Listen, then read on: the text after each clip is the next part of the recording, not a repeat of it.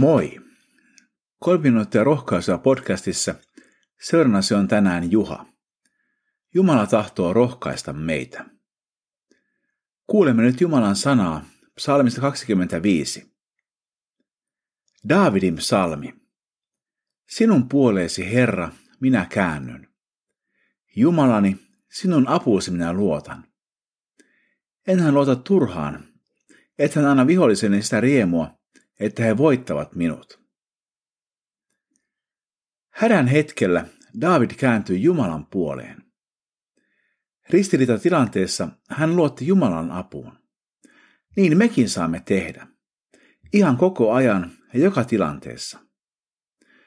Vähän myöhemmin David kirjoittaa, Herra, osoita minulle tiesi, opeta minua kulkemaan polkujasi. Ohjaa minut totuuteesi ja opeta minua, sinä Jumalani, auttajani. Sinun minä luotan aina. Minä olen ihastunut tähän rukoukseen. Se on hyvin tärkeä ja ajankohtainen myös meille tämän ajan ihmisille. Ilman Jumalaa ja hänen sanaansa me olemme kerta kaikkiaan hukassa.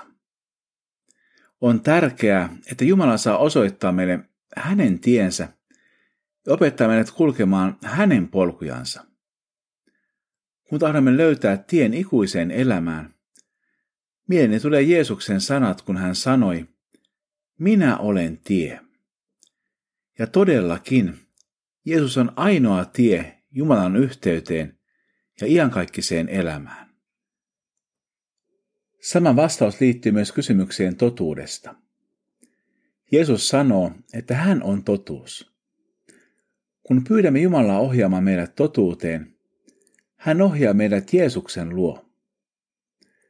Tämän alati muuttuvan maailman keskellä mekin saamme luottaa Jumalaan. Hän on luottamuksen arvoinen. Rukoillaan.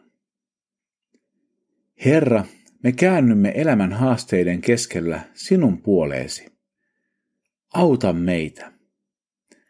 Osoita meille tiesi ja opeta meitä kulkemaan sinun polkujasi. Ohjaa meidät sinun totuuteesi, niin että tulisimme tuntemaan sinun armosi ja pääsisimme sinun lapsiksesi. Jeesuksen nimessä. Amen.